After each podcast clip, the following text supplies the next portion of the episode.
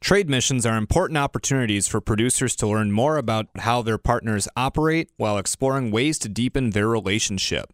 Members of a Wisconsin Soybean Association just visited the Port of Halifax in Halifax, Nova Scotia to learn about Canadian port infrastructure.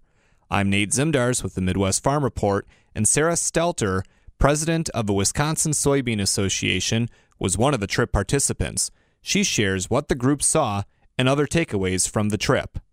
What was the motivation for visiting the Port of Halifax? We're in Canada as part of a, looking at the potential for shipping Wisconsin soybeans from our new Milwaukee, Lake Michigan shiploading facility to export markets in um, Europe, North Africa, and Southeast Asia. And the reason why we're looking at Halifax is that it is a deep, ice free North American port that actually sits east of Maine, and it's a strategic point for exports from Wisconsin.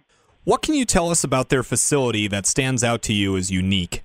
Well, for one thing, um, they're not as congested as a lot of the major ports. They're not as apt to have issues, like, for instance, strike issues. They've settled the contracts so for the next couple years, they're good from free of strikes. They're not going to be as congestive. It doesn't freeze at all during the winter, so that's good. They're close. They're like able to get to Europe relatively quickly as far as shipping goes. It's become more and more of an important endpoint to Europe, to North Africa, and to Southeast Asia. What's really good too is that we are looking more and more at using the St. Lawrence Seaway to handle our grain. And I think that's going to become more important as time goes on.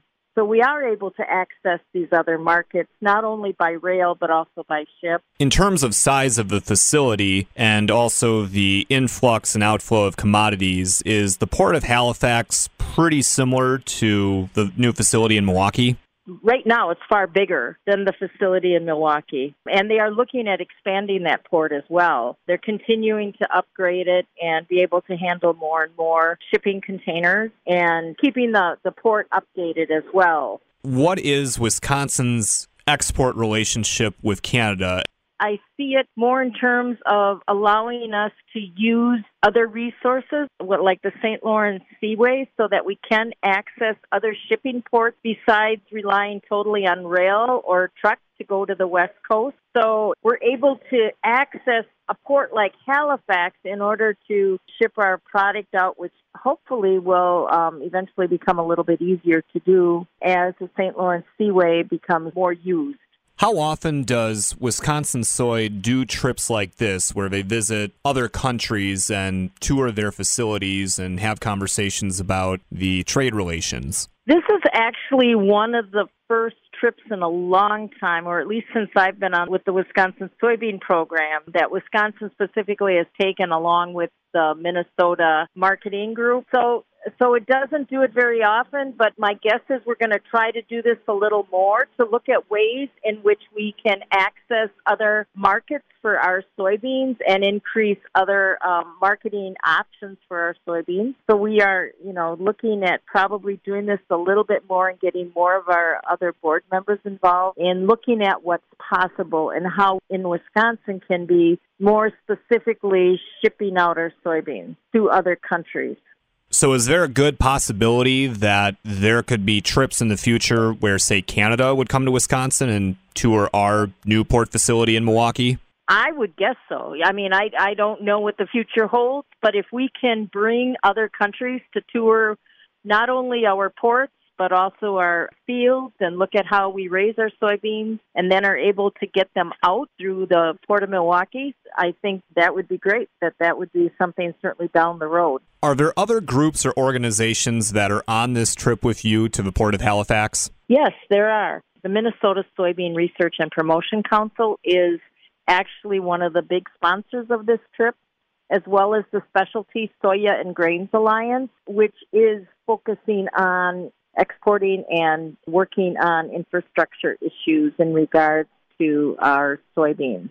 So there are a couple of other groups involved, and we, are happy to be able to partner with them in something like this so that we are able to get some good information being able to work with other states in our region is going to be critical as we utilize the Great Lake, or rather the uh, St. Lawrence Seaway, as well as the other Great Lake ports. Duluth Superior is an, an important port that's going to be coming on, or the Duluth area port, as well as maybe even potentially Green Bay at some time. It looks like Green Bay is going to be taking a look at how they can develop their port further. You know, I think there's some really exciting things happening in Wisconsin now in regards to shipping as well as in regards to utilizing access to the St. Lawrence Seaway as well as the ports and then hopefully more with the railroads. I think we're really in a good position to start looking at how we can move our not only our beans but all of our grains through the system and, and out to export.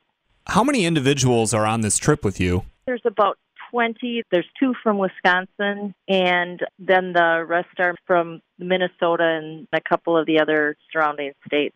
What has been one of the greatest takeaways that you have had so far from this trip? We toured a very innovative program that is called PIER. It's P I E R, and it looks at innovative ways to bring all of the port infrastructure together to either come up with um, new ideas or to resolve situations or problems that might arise by some of their partners. And it, it was really a unique idea by getting the rail and the different and shipping and communication and IT and just infrastructure, certainly uh, shipping lines, involved in this group to look at ways they can deal with problems, communicate with one another, and even come up with some innovative ways of doing things. So that really has been an interesting concept that is also supported by the provincial government here. So that's been really good.